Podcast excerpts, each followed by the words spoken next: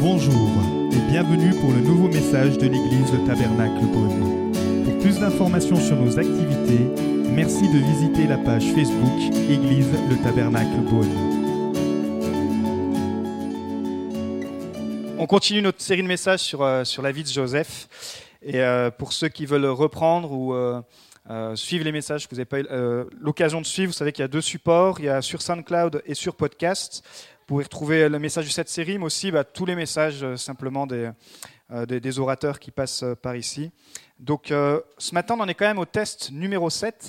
Donc on avait vu le test de l'orgueil, le test du puits, le test du palais, le test de la tentation, le test de la prison et le test du pouvoir. Et ce matin, on va voir le test du gestionnaire. Donc on en était resté où Joseph, finalement, avait été appelé, avait été sorti de prison parce que le pharaon avait eu deux rêves. Et deux rêves qu'il n'arrivait pas à expliquer, où les mages ces mages contemporains n'arrivaient pas à donner une explication. Et dans ces deux rêves, Joseph va bien lui confirmer que ces rêves viennent de Dieu, parce que déjà ils sont arrivés deux fois.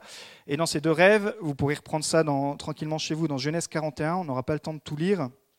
C'est au verset 1-32, mais effectivement, il y a une partie où il va voir des vaches en bonne santé et des vaches maigres qui vont venir manger les vaches en bonne santé. Et puis le deuxième rêve, c'est avec des épis, où des épis en bonne santé vont être mangés par des épis en mauvaise santé. Et il ne comprenait pas le rêve, alors il va faire appel à Joseph. Et Joseph va lui expliquer, va lui dire, voilà, la révélation que j'ai de la part de Dieu, c'est qu'il va y arriver 7 années d'abondance, mais que suite à ces 7 années d'abondance, il y aura 7 années de famine. Et alors, il va falloir être un bon gestionnaire. Il va falloir apprendre à bien gérer ces 7 années d'abondance pour pouvoir supporter les 7 années de famine. Et là, on en est rendu donc au verset 33, diapo numéro 1, Genèse, chapitre 41. « Maintenant que le Pharaon choisisse un homme intelligent et sage et qu'il le mette à la tête de l'Égypte, que le Pharaon établisse des commissaires sur le pays pour prélever 1/5 des récoltes de l'Égypte pendant les 7 années d'abondance, qui rassemble tous les produits de ces bonnes années à venir, qu'ils l'amassent sous l'autorité du Pharaon du blé et des vivres dans les villes, et qu'ils en aient en garde.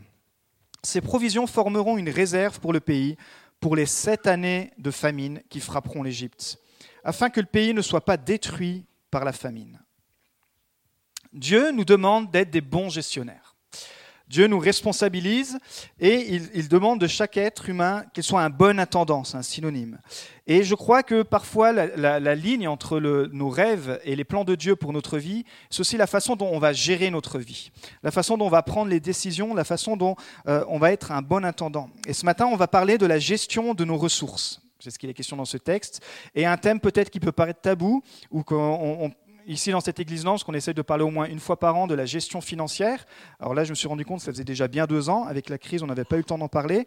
Mais voilà, à travers ce texte, on va pouvoir voir comment Dieu nous demande de gérer nos ressources financières à la lumière de la parole de Dieu. Il y en a qui ont peur dès qu'on parle de l'argent, parce que ça devient la panique.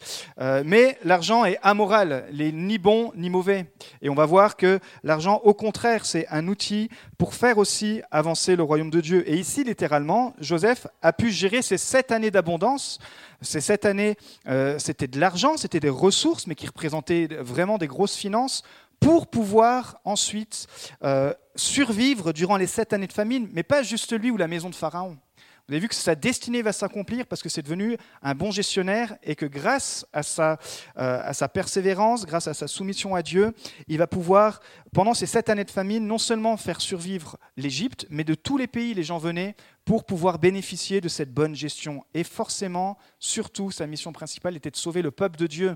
Et on le verra, il reste encore quelques messages, mais on verra qu'effectivement, à travers ses frères qui vont revenir, Joseph, par l'intermédiaire de la position où Dieu l'a mise, et avec cette bonne gestion, va aussi permettre à sa famille d'être sauvée physiquement et d'amener le peuple de Dieu en Égypte avec toute la suite que ça va donner derrière. En tout cas, ce matin, on va vraiment regarder ça de plus près. Comment être un bon intendant selon la parole de Dieu ? Est-ce que Jésus parlait de notre intendance, de la gestion de nos finances ? Oui, pratiquement des études, des proportions ont été faites. Je crois que c'est pratiquement plus d'un verset sur trois où il est fait référence en tout cas à la gestion, où il est fait référence aux ressources. Il y a plus de versets qui parlent de l'argent dans la Bible que de la foi. Donc, c'est parce que c'est tellement lié et le cœur de l'homme a besoin d'avoir une bonne perspective. Donc on va regarder comment Jésus, lui, à travers une parabole, nous explique justement comment être un bon intendant. C'est ce qu'on appelle la parabole de l'intendant et on ouvre ça dans Luc chapitre 16. Il y a la diapo 2 qui suivra la diapo 3 et on va lire du verset 1 au verset 13. Jésus dit aussi à ses disciples, un homme riche avait un intendant, c'est-à-dire un gestionnaire. On vint lui rapporter qu'il gaspillait ses biens. Il l'appela et lui dit, mais qu'est-ce que j'entends dire à ton sujet ? Rends compte de ta gestion, car tu ne pourras plus gérer mes biens. L'intendant, le gestionnaire, qu'est-ce qu'il va faire ? Il se dit en lui-même, alors que vais-je faire puisque mon maître m'enlève la gestion de ses biens ? Est-ce que je vais travailler la terre ? Il dit, ah non, ce n'était pas son truc, j'en ai pas la force, je ne suis pas quelqu'un pour travailler la terre, je ne suis pas un agriculteur, je ne suis pas un vigneron. Est-ce que je vais mendier ? Il dit, ah ben non, là j'en ai trop honte. Du coup, ce gestionnaire, Jésus invente cette histoire pour interpeller son public, dont notamment les disciples et les pharisiens, mais aussi pour nous donner des leçons spirituelles. Et voici ce qu'il va inventer, voici la réflexion de cet homme qui finalement va arriver à la conclusion. Il dit « Je sais ce que je ferai pour qu'il y ait des gens qui m'accueillent chez eux quand je serai renvoyé de mon emploi. » C'est-à-dire que sa perspective, c'est de se dire « Comment je vais planifier mon futur ? Voici ce que je vais faire pour que demain, pour que après-demain, pour que dans les jours qui suivent, mon avenir soit assuré. » Et voilà ce qu'il va dire. Il fit venir chacun des débiteurs de son maître et dit au premier, « Combien tu dois à mon maître ?»« Je dois 100 tonneaux d'huile d'olive, » répondit-il. Il lui dit, « Voici ton reçu, assieds-toi vite et écris 50. » Il dit ensuite à un autre, « Et toi, combien dois-tu »« Je dois 100 mesures de blé, » répondit-il. Il lui dit, « Voici ton reçu, écris 80. » Le maître fit l'éloge de l'intendant malhonnête à cause de l'habileté dont il avait fait preuve.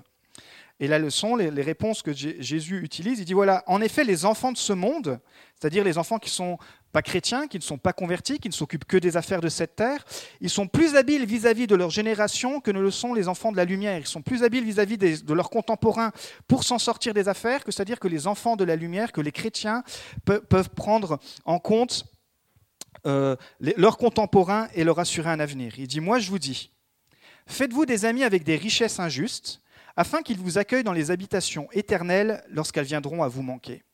Celui qui est fidèle dans les petites choses, l'est aussi dans les grandes, et celui qui est malhonnête dans les petites, l'est aussi dans les grandes. Si donc vous n'avez pas été fidèle dans les richesses injustes, les richesses de ce monde, l'argent, les richesses de cette terre, qui ne sont pas spirituelles, qui vous confiera les véritables, c'est-à-dire qui vous donnera une responsabilité sur les choses spirituelles. Et si vous n'avez pas été fidèle dans ce qui est à autrui, c'est-à-dire que Dieu nous donne des choses à gérer, donc ce n'est pas à nous, qui vous donnera ce qui est à vous, qui nous donnera la part qui nous revient. Aucun serviteur ne peut servir deux maîtres, car ou il détestera le premier, aimera le second, ou il s'attachera au premier et méprisera le second. Vous ne pouvez pas servir Dieu et l'argent. Alors Dieu nous offre la possibilité de gérer tout ce qu'il nous met entre ses mains. Et la perspective biblique en tant que chrétien, c'est de vous dire que tout nous vient de Dieu. Votre travail, vos ressources, votre maison, votre voiture, finalement, tout ce que nous avons, tout nous vient de Dieu. Et il nous dit de gérer tout ce qu'on a sur cette terre, tout ce qui s'y trouve. D'ailleurs, c'est le premier commandement aussi qu'il avait donné aux premières personnes qu'il a créées, à Adam et Ève. Il leur avait demandé de gérer le jardin. Il leur avait demandé de gérer, de leur donner même des noms. Il nous demande aussi de gérer notre sexualité. C'est pour ça que tout cela doit être établi, bien sûr, dans le mariage. Il nous demande de gérer nos relations en pratiquant le pardon. On verra comment, la suite du message, comment Joseph a dû gérer ça. Il nous demande de gérer notre temps. Notre temps ne nous appartient pas. Le temps appartient à Dieu. Il nous demande de gérer notre vie spirituelle. Il nous dit « Recherchez premièrement le royaume de Dieu et ensuite toutes les choses de la terre vous seront données ». Il nous demande de gérer nos talents pour qu'on puisse produire du fruit. Il nous demande de nous gérer notre santé. Il nous demande de gérer notre poids. En ce moment, il nous demande de le gérer. Il nous demande de gérer nos ressources financières. L'argent que nous avons appartient à Dieu. Et parfois, quand on n'a pas la perspective chrétienne, ça peut paraître choquant de dire « Waouh, non, c'est mon argent ». En ce moment, ma fille, quand je l'embête avec son doudou, elle dit tout le temps « c'est mon doudou, c'est mon ». Et parfois avec l'argent, on est pareil, on est comme les petits enfants avec notre doudou. Mais non, c'est mon argent, c'est moi qui l'ai gagné, c'est à la sueur de mon front. C'est non. Celui qui te permet d'avoir ton travail, celui qui te permet même d'avoir tes allocations, celui qui te permet d'avoir ton pôle emploi, c'est le grand maître qui est au-dessus. Celui qui permet même que ton patron, aussi mauvais soit-il ou aussi bon soit-il, t'ait embauché, ce n'est pas la décision de ton patron, la décision vient de Dieu. Donc l'argent, tout ça, c'est Dieu qui est le propriétaire, notre vie, notre temps, notre santé. Nous ne sommes que des administrateurs, c'est un autre synonyme pour dire que nous sommes des gestionnaires, des économes dans le sens de la gestion. Nous ne gérons pas notre argent, mais l'argent de Dieu. Et quand on le voit dans cette perspective, on dit waouh, c'est ce que ce verset dit dans 1 Corinthiens 4:2. Je vais vous lire. Du reste, ce qu'on demande des dispensateurs ou des gestionnaires, c'est que chacun soit trouvé fidèle. En fait, la façon dont un croyant, un chrétien gère l'argent de ce monde va révéler sa capacité à gérer les affaires spirituelles, à administrer les richesses du royaume de Dieu. Et parfois, on entend, le jour où je gagnerai 100 000 euros, je pourrai soutenir une œuvre. Là, peut-être que je me poserai des questions sur ma dîme ou sur mes offrandes. Mais en fait, la question, ce n'est pas de savoir ce qu'on peut faire si on avait 100 000, mais c'est ce qu'on fait aujourd'hui avec ce qu'on a. Alors aujourd'hui, je ne parlerai pas de la dîme et des offrandes, c'est un autre message, je parle vraiment de la gestion. Et la parabole de cet intendant, Jésus ne fait pas la promotion d'une personne qui est malhonnête, on est bien d'accord. Il nous dit comment tirer une bonne leçon de ce gars qui, lui, a utilisé une stratégie qui nous paraît malhonnête, mais comme Jésus s'adresse à un public qu'il a besoin d'interlocuter, j'ai envie de dire qu'il a besoin de réveiller, il va utiliser cette parabole. Alors c'est ce propriétaire qui est très riche, et vous savez les deux grandes richesses du 1er siècle, c'était le blé et l'huile, et il avait donné son administration à un gestionnaire qui souvent avait grandi dans la famille, c'était le petit enfant qui avait tellement eu confiance en ses maîtres, qu'à un moment donné, en grandissant, il avait une promotion de dire voilà, tu vas être le gestionnaire de tout mon royaume, comme Joseph a fini par être le gestionnaire du Pharaon. Vous voyez le parallèle de l'histoire. Donc, il emploie des agriculteurs, mais il les emploie pour qu'ils s'acquittent de leurs dettes au moment de leur récolte. Et le problème, c'est que c'est un magouilleur, ce gars.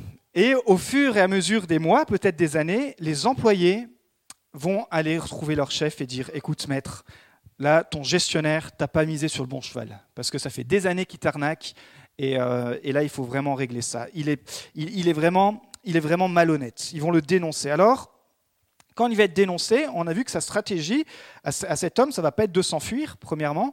Ça va être de s'assurer un avenir. De dire, ouais, là, j'ai plus ma paye, je ne vais pas avoir le droit à mes allocations parce que je vais être viré. Dans le village, je vais être grillé, peut-être même dans la région. Donc, comment je vais faire pour m'assurer un avenir ? Et c'est pour ça qu'il va utiliser cette stratégie. Il va dire, mon maître a des débiteurs. Et je vais leur faire des réductions sur leurs débits, je vais falsifier leurs dettes. Comme ça, le jour où j'aurai besoin de ces personnes à qui j'ai fait ça, ils vont devenir mes débiteurs. Et du coup, ils pourront m'assurer une place, ils pourront m'assurer un avenir, ils pourront m'assurer une position. Peut-être que le grand récolteur qui devait 100 000, il a dit, comme on a lu, il a fait une réduction de 50 000. Il dit, t'inquiète, je vais falsifier, tu ne devras plus que 50 000. Et comme ça, quand il va se retrouver dehors, il va aller frapper à la porte de ce monsieur et dire, tu te rappelles l'arrangement qu'on a eu ? Donc, il va s'assurer un avenir. Vous voyez, c'est la perspective. C'est pour ça que Jésus nous dit, les enfants de ce monde usent de grandes techniques pour s'assurer un avenir sur cette terre. À combien plus forte raison, nous, les enfants de lumière, nous devons nous intéresser à l'avenir spirituel de nos contemporains pour leur assurer un avenir qui est la vie éternelle, qui est de leur proposer l'évangile pour qu'eux puissent avoir aussi accès à la vie éternelle. Alors, on va voir 3 points ce matin. Dans le premier point, on va voir 4 choses à ne pas faire avec notre argent. Ça va être très pratique ce matin. Premier point, ne gaspille pas ton argent. On va lui rapporter qu'il gaspillait ses biens. On a vu que Dieu est le propriétaire de l'argent qu'il nous met à disposition. Alors, ne gaspille pas l'argent que Dieu te donne. Ag 2.8, Dieu dit « L'argent m'appartient. L'or m'appartient, déclare l'Éternel, le maître de l'univers. » On a entendu dans cette parole ce matin, Dieu est le maître de l'univers, il est le maître de ton argent, on est OK avec ça. Et du coup, il nous demande de ne pas le gaspiller. Dans 1 Timothée 6:17, il nous dit que Dieu nous donne tout avec abondance pour que nous en jouissions. Et pas qu'on soit stressé de devenir des économes et de ne pas profiter de la vie. Il y a vraiment cette tension entre ne pas gaspiller et en même temps quand même profiter de la vie. Ça, c'est le premier point. Deuxième point, ne pas aimer l'argent. Vous ne pouvez pas servir Dieu et l'argent. Tu ne peux pas avoir 2 numéros 1 dans ta vie. Vous demanderez à une mari et à son épouse, tu ne peux pas avoir 2 femmes, tu ne peux pas avoir 2 maris. Il n'y a qu'un numéro 1. dans ta vie. Et quand tu es marié avec Christ, à travers le baptême, à travers ton engagement, il ne peut pas y avoir deux numéros 1 dans ta vie. Il ne peut pas y avoir l'argent et Dieu. Parce qu'on peut être esclave de l'argent. Il y en a qui ont peur de l'argent. Même des chrétiens, il y en a qui, on voit que l'argent c'est leur maître, qui sont littéralement liés par cette puissance de finance. Alors que l'argent devrait nous aider à servir Dieu. Parfois, notre mauvaise gestion de l'argent nous empêche de servir Dieu. Ça nous met de la crainte, ça nous empêche d'être libres financièrement. Vous savez, moi j'ai expérimenté ça parce que ça faisait depuis que j'étais jeune que je voulais faire une école biblique. Mais quand j'étais étudiant, j'étais un très mauvais gestionnaire. Et comme j'étais un mauvais gestionnaire, j'étais allé voir mes parents, j'avais dit « j'aimerais bien faire une école biblique, par contre vous allez me la payer ». Mais comme mes parents étaient démissionnaires, ils m'ont dit « non, nous ça n'a jamais fonctionné comme ça, tu vas apprendre à gérer ton argent et le jour où tu veux servir Dieu et donc te former pour ça, eh ben, certainement tu auras la motivation pour bien gérer tes finances et puis mettre à part ça pour faire une école biblique ». Et ça m'a pris 10 ans. Parce que l'école biblique, ça m'est revenu environ à 10 000 euros. Et ben, effectivement, j'ai dû apprendre à gérer mes finances pour dire bah oui, Seigneur, tu m'appelles à te suivre, mais il faut que je puisse être formé, il faut que je puisse rentrer dans tes plans. Pour rentrer dans ces plans, parfois il y a des choses toutes pratiques, tu dois te former. Oui, mais Seigneur, j'ai pas d'argent. On va apprendre à gérer ensemble. Vous voyez, parfois, moi, en tout cas, dans mon exemple, je n'en fais pas une généralité, j'aurais pu louper quelque part la destinée du plan de Dieu pour ma vie. Ce matin, j'aurais pu ne jamais être là. Si je n'avais pas pris la décision à un moment donné, sur le conseil de mes parents, au moment où ils me l'ont dit, je ne l'ai pas du tout accepté, de dire « tu veux servir Dieu ? Eh bien, ça commence par tes finances. » Troisième point, ne fais pas confiance à l'argent. « Que vais-je faire ?» il dit cet intendant, « puisque mon maître m'enlève la gestion de ses biens. » Sa sécurité est dans son emploi, son identité est dans son emploi. Moi, je suis un peu provocateur par rapport à l'emploi. À chaque fois, je vous dis que notre source de l'emploi, ce n'est pas notre patron, mais c'est Dieu. Et moi, ça ne m'a jamais empêché d'être fidèle dans un emploi, mais aussi de changer d'emploi et de me réorienter. Ça ne veut pas dire que je claque la porte de mon employeur, au contraire, ou que je suis un mauvais employé. Non, ça veut dire que dans n'importe quel travail, je sais que la source, que le maître de mon emploi, à qui je dois le respect, c'est mon patron, mais le patron de mon patron, c'est Dieu. Alors si je dois choisir un emploi, ma priorité, ça ne va pas être quel type d'emploi. Ça va être quel type d'église ? Et ça aussi, c'est très important, puisque autour de l'église, vous allez pouvoir construire quelque chose qui est, quand vous allez trouver votre église locale, vous allez pouvoir trouver quelque chose qui est sain, et Dieu va même inventer un travail spécialement fait pour vous. Dieu va créer le travail qu'il vous faut, parce que premièrement, vous vous serez planté dans sa maison. Heureux celui qui est planté dans la maison de l'Éternel. Parfois, on cherche des boulots à l'autre bout du monde, alors que Dieu te dit, écoute, tu es planté dans la maison, tu vas voir, je vais m'occuper de ton avenir. Tu recherches premièrement le royaume de Dieu, tu vas voir, je vais te fournir un travail. Ça ne veut pas dire que je ne devrais pas faire quelques kilomètres, etc. Vous savez, j'ai 9 départements, j'ai jusqu'en Alsace, mais mon travail est implanté sur Beaune, j'ai envie de dire, et je peux travailler sans avoir à changer d'église, parce que je crois que Dieu m'a appelé dans cette église, et si vous êtes ici, j'imagine que Dieu aussi vous a certainement mis cette conviction. Donc, que vais-je faire si je perds mon emploi à cause de la crise ? Que vais-je faire si demain, la monnaie devient kryptonique et puis que tout s'effondre ? Ma sécurité n'est pas dans la kryptonique ou de tout ce qu'on veut. Ma sécurité est en Dieu. Proverbe 23,4 « Ne te fatigue pas à acquérir la richesse, n'y applique pas ton intelligence. En effet, la richesse se fait des ailes et comme l'aigle, elle prend son envol vers le ciel. » La richesse, les billets, ils s'envolent comme l'aigle. Et si vous regardez les dollars américains, il y a un aigle dessus. C'était peut-être déjà prophétique du temps des Proverbes. Mais l'argent, un jour vous en aurez, un jour vous en aurez moins. Il y aura toujours des saisons comme cela. Notre sécurité, elle est en Dieu. Il n'y a qu'une chose que tu ne peux pas perdre, et c'est l'amour de Dieu. Et ça, Paul est convaincu de cela. Il dit, rien ne peut me séparer. Rien ne peut te séparer de l'amour de Dieu. Et c'est cette assurance que tu dois avoir, et cette assurance aussi dans tes finances. Et encore sur ce premier point, le dernier point, le quatrième, n'en fais pas ta satisfaction. Parce que plus on a de l'argent, plus on en veut, chrétien ou pas chrétien. Ecclésiastes 5,9, « Celui qui aime l'argent n'en sera jamais rassasié, et celui qui aime les richesses n'en profitera pas. Cela aussi, c'est de la fumée. » Parce que notre valeur ne dépend pas de nos biens. Et c'est vrai qu'on est dans une société où on est poussé à trouver notre identité dans nos biens, dans nos richesses, dans ce qu'on possède, mais dans notre richesse en tant que croyant, elle est en Christ. Deuxième grand point ce matin. Premier point, ce qu'il ne faut pas faire avec l'argent. Deuxième chose, ce qu'il faut faire avec l'argent. Dieu, premièrement, nous demande de gérer ses biens. On a vu que tout lui appartient. Dans l'histoire, le maître, il a confiance. en cet économe. Il lui laisse la gestion de tout. Il lui dit, tu vas gérer tous mes biens. Puis on sait que c'était des propriétés. Vous pouvez imaginer ici les propriétés de Beaune. Imaginez les plus grands domaines. En ce moment, avec le gel, on les entend beaucoup. Mais j'aurais envie de leur dire, et c'est peut-être facile pour dire parce que je ne suis pas dans leur situation, mais si tu es croyant, t'inquiète pas. Dieu va aussi t'aider dans cette situation. Tu peux même perdre toutes tes récoltes, mais Dieu a un plan pour toi. Oui, c'est dur à entendre, mais quand tu es croyant, tes ressources, elles ne sont pas dans tes biens financiers, elles ne sont même pas dans tous les domaines que tu as, parce que le jour où tout va s'arrêter, ça ne comptera pour rien du tout.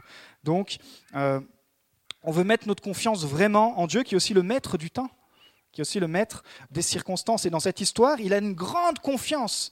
Imaginez-vous, c'est comme si demain on vous dit, voilà, la grande confiance qu'on avait mise au conseil d'administration de cette église, en fait, dedans, il y avait un agent qui nous a volé tout l'argent de l'église. Wow, on serait tous déçus. Alors imaginez là ce maître qui met cette confiance et ce gars qui trahit la confiance. Parce qu'avec Dieu, c'est pareil, ne jugeons pas trop vite. Tout nous vient de Dieu.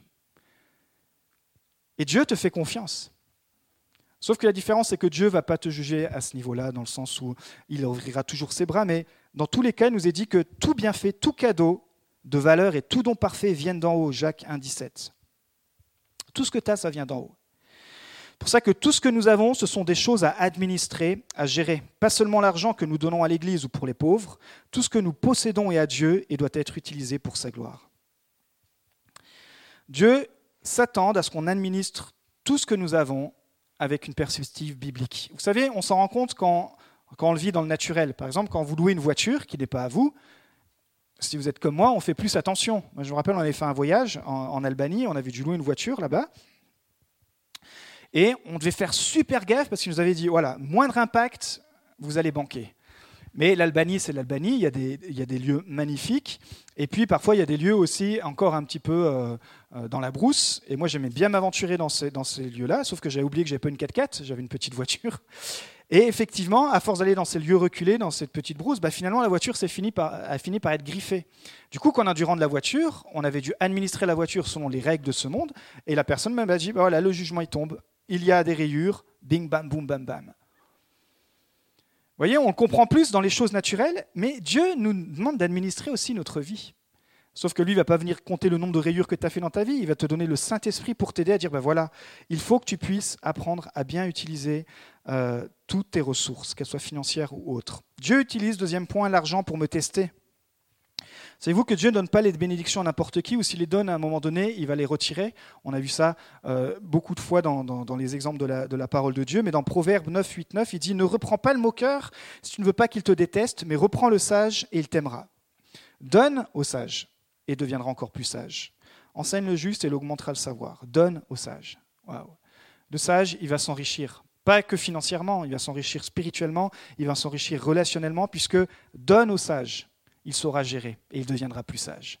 Il va grandir en influence. Donc le test de l'argent, c'est pour savoir aussi si tu es sage, si tu es responsable, si tu es prudent. Et si ce n'est pas le cas aujourd'hui, j'ai une bonne nouvelle pour toi. À tout moment, tu peux à nouveau reprendre la main sur tes finances. Si tu ne gères pas bien les choses de cette terre, pourquoi le maître de l'univers, comme on l'a entendu ce matin, te dirait, tiens, viens dans mon équipe et on va gérer ensemble le royaume de Dieu. Non, ce qu'on fait sur cette terre, ça reflète aussi notre implication pour le royaume de Dieu. Si peut-être vous êtes un mauvais payeur, je ne sais pas, je dis ça comme ça, vous croyez que dans le royaume de Dieu, Dieu va dire « Je t'aime, tu es sauvé, il n'y a pas de souci, mais pour ton appel, on parle de ta destinée, écoute, ça va être limite, puisque on a déjà vu le cas avec Judas. Judas, c'était un gars qui a servi le royaume de Dieu avec Jésus, mais qui avait une faiblesse avec l'argent. Donc il n'a pas accompli sa destinée. Vous voyez la différence entre juste vivre pour être sauvé ou au contraire vivre en tant qu'appelé, en tant qu'enfant de Dieu et pour faire avancer le royaume de Dieu. Avec tes finances, Dieu va te dire « Ok, je t'ai testé et tu as été fidèle. » Peu importe ton niveau de revenu, on va pouvoir aller plus loin. Si vous avez été, il dit, donc si vous n'avez pas été fidèle dans les richesses injustes, c'est-à-dire dans les richesses de cette terre, qui vous confiera les biens véritables, les biens spirituels, les biens, bien sûr, de cette terre. Ok, testez ta fidélité, ta fidélité, en testant tes finances. Là où est ton trésor, là aussi où sera ton cœur, dans Matthieu 6, 19, 21. Le moment où tu mets ton argent dans quelque chose, forcément, ton argent va s'y attacher. Regarde là où tu passes le plus de temps.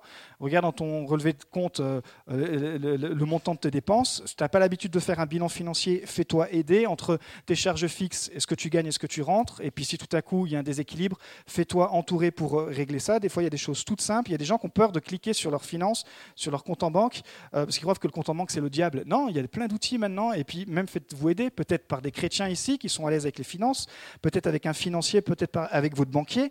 Mais n'ayez pas peur de votre compte bancaire. C'est lui qui devra avoir peur de vous. Parce que c'est à vous de dire, voilà, chaque euro que je gagne, je vais l'utiliser pour la gloire de Dieu et c'est moi qui vais dire où ça va.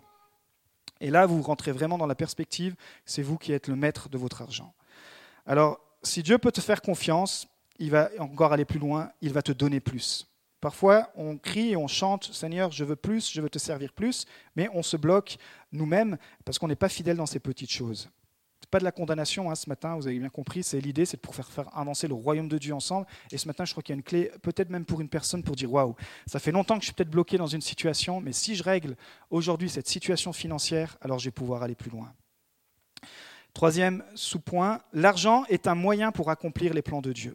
Encore une fois, l'argent n'est ni bon ni mauvais, il est amoral, c'est l'amour de l'argent. 1 Timothée 6,10, l'amour de l'argent est en effet la racine de tous les maux. Ce n'est pas l'argent qui est la racine de tous les maux, c'est l'amour de l'argent. Donc, soyez pas jaloux de ceux qui gagnent beaucoup d'argent. Soyez pas jaloux si vous avez des gens qui sont plus aisés financièrement que vous. C'est l'amour de l'argent qui est la racine de tous les maux. Mais l'argent est amoral, c'est ce qu'on va en faire qui va être déterminant pour nous. Et troisième grand point, ce matin, pour aller dans ce message, on a vu ce qu'il ne faut pas faire avec l'argent, on a vu ce qu'il faut faire avec l'argent, et troisièmement, comment gérer alors mes ressources financières. Ce que cette parabole nous enseigne, et ce qui reflète l'attitude de Joseph, c'est qu'il faut qu'on puisse apprendre, premièrement, à penser au futur. Cet intendant, même s'il a usé une stratégie malhonnête, il avait la mentalité de dire « il faut que je pense au futur ». Et Joseph, on a vu dans toutes ces étapes, dans tous ces 10 tests, c'était pour penser à son futur, à sa destinée. Pas simplement d'être quelqu'un de sauvé, mais d'être quelqu'un d'être appelé. Donc premièrement, penser au futur. Que vais-je faire puisque mon maître m'enlève la gestion ? Pense à sauver, il pense à sauver son avenir terrestre. Dans Proverbe 14,8, « La sagesse de l'homme prudent, c'est l'intelligence de sa voix. La folie des insensés, c'est la tromperie. » Il dit que la sagesse de l'homme prudent, c'est l'intelligence de sa voie. Le mot « voie », ici, ça veut dire chemin, direction, ça veut dire habitude et caractère. En fait, tes habitudes, et même tes habitudes financières, reflètent ton caractère. Reflètent si tu es sage ou insensé, dirait le proverbe. Est-ce que c'est OK avec le contentement ? Est-ce que c'est OK d'avoir une saison où te dire « écoute, là, il faut que j'économise pour tel projet » ou est-ce que vous êtes encore dans l'impulsivité ? Il faut pouvoir remettre ça dans les mains de Dieu. Il y a une solution, vous pouvez être en libéré. Est-ce que c'est facile pour vous de faire les bons choix aussi financiers, de choisir des choses, de dire voilà, en ce moment, j'ai tel budget, ok, je peux aller dans telle direction, je peux aller dans tel financement, ou est-ce qu'en ce moment, non, je n'ai pas le budget, on va attendre un petit peu. Et est-ce que, surtout, la priorité, c'est le royaume de Dieu ? Est-ce que, on ne va pas parler des dîmes et des offrandes, parce qu'il y aura un message qui, on pourrait parler que de ça, mais est-ce que quand je reçois mon salaire, ma priorité, c'est déjà de dire merci Seigneur, parce que ce mois-ci encore, tu m'as donné la force de travailler. Et comment je peux te rendre ça en retour ? Comment je peux t'apporter en liberté mes dîmes et mes offrandes ? Deuxième chose, penser à planifier. Il dit, je sais ce que je ferai pour qu'il y ait les gens qui m'accueillent. Et là, c'est l'idée de pouvoir planifier en dirigeant l'argent où on veut et pas se demander où il va. Ah, j'ai tellement vécu ça. Je pense que dans ces messages, je suis tellement passionné parce que je l'ai vécu à 100% et je suis encore en cheminement, mais ça ne vous est pas arrivé de vous dire, mais où est-ce qu'il est passé mon argent ? Ah purée, moi ça m'est arrivé ça. Le mariage aussi, ça aide. Dirigez l'argent et non pas vous demander où il va. Ça, c'est un truc quand même. Et ça se trouve, tu demandes en ce moment, ouais, mais moi je ne sais pas où mon argent il passe. Ouais, je sais, je te comprends. Je suis passé par là aussi. L'homme projette de suivre tel chemin et Dieu dirige ses pas. Mais l'homme projette de faire des chemins. L'homme projette, l'homme a une vision, l'homme, la femme, bien sûr, en général, se dit cette année, qu'est-ce qu'on va accomplir ? On a vu que cette année, c'était l'année de pas simplement vivre en tant que sauvé, mais d'être appelé, pas simplement d'avoir des rêves, mais de rentrer dans la destinée. Je projette des plans pour rentrer dans ma destinée. C'est peut-être financer une formation, c'est peut-être faire ceci, c'est peut-être prendre des cours de relation d'aide pour être délivré de certaines choses. Mais tout cela, en fait, autour de tout cela, ça demande aussi des finances. Parce que peut-être ça va demander de prendre du temps, peut-être de moins travailler, et du coup vous dire est-ce que je peux consacrer une matinée de moins gagner pour être formé, voyez, etc., etc. Tout est lié avec l'argent et tout est lié pour notre destinée. Diriger l'argent où on veut et non pas se demander où il va. Est-ce que tu as des économies en cas de pépin ? Pense au jeune homme riche. Alors lui, pour le coup, il était très riche et il voulait suivre Jésus. Waouh, on n'en a pas beaucoup des comme ça qui arrivent. Il arrive vers Jésus, « Jésus, tu vois, moi je suis très riche et j'aimerais vraiment te suivre. » Et Jésus lui dit, « Ok, c'est bien, c'est un beau projet, très spirituel, il n'y a pas de souci, on cherche des disciples, il faut qu'on fasse avancer le royaume. Mais est-ce que tu es ok au niveau des finances ? » ?»« Bah oui, regarde, je suis un bon gestionnaire, regarde tout ce que je gagne. » »« Ouais, mais est-ce que tu es ok du coup, toi, avec l'amour de l'argent ?» Il veut dire, parce que toi, ton test, ça va être de tout vendre et de le donner aux pauvres. Et là, il nous est dit que le jeune homme riche, il avait la situation financière, mais le cœur n'était pas encore prêt. Et il est parti en courant. Et on ne sait jamais s'il a du coup il a fait l'école biblique de Jésus, puisque Jésus n'en reparle pas. Donc, troisième point, sur ce troisième et dernier point, pensez à ne pas procrastiner. Ça veut dire à ne pas remettre les choses à demain. Ici, il nous est dit que cet intendant, il fit venir les débiteurs de son maître. Il s'est tout de suite agité. Il a dit, oula, je suis dans une crise, je ne procrastinerai pas, je ne remettrai pas les choses que je peux faire aujourd'hui à demain. Peut-être qu'en ce moment, vous vous rendez compte qu'avec la crise, et je pense que je peux vous comprendre, on peut tous se comprendre, c'est plus compliqué que les autres années, mais peut-être qu'il y a des abonnements, vous n'avez pas fait gaffe, faites la liste un peu de tous vos abonnements que vous payez et que vous n'utilisez même plus. Ça commence peut-être avec ça, des abonnements à des clubs, à tout ce que vous voulez, à toutes sortes de services que vous avez souscrits ou, volontairement ou involontairement. Mais ça commence déjà par là, être maître, dire ça, je l'arrête parce qu'en cette saison, j'en ai plus besoin. Ou en fait, ça fait des années qu'il y a 30, 15, ou même entre 15 et 50 balles, 70 balles qui partent tous les mois. En fait, j'en ai pas besoin de ça. Vous voyez, c'est des choses, je ne procrastine pas, je fais quelque chose tout de suite. Ok, donc en conclusion, Jésus nous demande de bien gérer nos finances. Si je suis fidèle en gérant mes ressources, petites ou grandes, Dieu va pouvoir me confier des plus grands projets. Pharaon, l'homme le plus riche du monde connu à l'époque, avait un problème de gestion. On sait très bien, quand on voit la vie des pharaons, ils n'étaient pas du tout dans la perspective biblique. Mais c'est pour ça que Jésus et que Dieu avaient préparé la place pour Joseph. On a vu comment, dans son ascension, Joseph aurait pu prendre l'atmosphère de la ville et dire moi aussi, je vais vivre la belle vie, je vais me conformer à la pensée de ce monde, du monde égyptien. Non, Joseph a gardé la perspective biblique, alors Dieu a pu l'utiliser dans son appel. Et Joseph, qui était un prisonnier esclave, qui était la personne la main puissante, est devenu la personne la plus influente. Pourquoi ? Parce qu'il a mis son don de gestionnaire au service du Pharaon, qui était au service, bien sûr, au royaume de Dieu, puisqu'il a su gérer ces 7 années d'abondance. Au lieu de tout claquer, il a su les répartir pour pouvoir à 7 années de famine et sauver, encore une fois, c'était ça à quoi était destiné Joseph. Sa destinée était de sauver le peuple de Dieu. Et il l'a accompli. Imaginez-vous, Joseph aurait fait le chemin inverse, aurait dit, j'ai déjà fait pas mal de tests, là le test des 7 années d'abondance, trouve-toi quelqu'un d'autre, Pharaon, moi ça va, quoi. Je ne vais pas me galérer avec tout ça, rentrer dans les chiffres. C'était quelque chose quand même d'incroyable, c'était tout un royaume, c'était plus qu'un pays, c'était de se dire, mais chaque entrée, on va vraiment gérer ça en vue du futur, etc. Et il l'a fait. Et je crois que parfois, nous, à travers nos ressources, mais aussi, bien sûr, à travers le royaume de Dieu, il faut qu'on puisse prendre le temps de nous examiner et dire, Seigneur, cette année, je ne veux pas passer à côté de tes plans, je ne veux pas négliger ma responsabilité financière, mais je veux aussi qu'à travers mes finances, je puisse faire avancer ton royaume. Apprendre à devenir, pas un radin, mais un économe fidèle, intègre et responsable, avoir la perspective biblique. Alors on va simplement terminer par la prière ce matin. Nous espérons que vous avez apprécié le message de cette semaine. Pour plus d'informations sur notre Église, merci de visiter la page Facebook Église Le Tabernacle Beaune.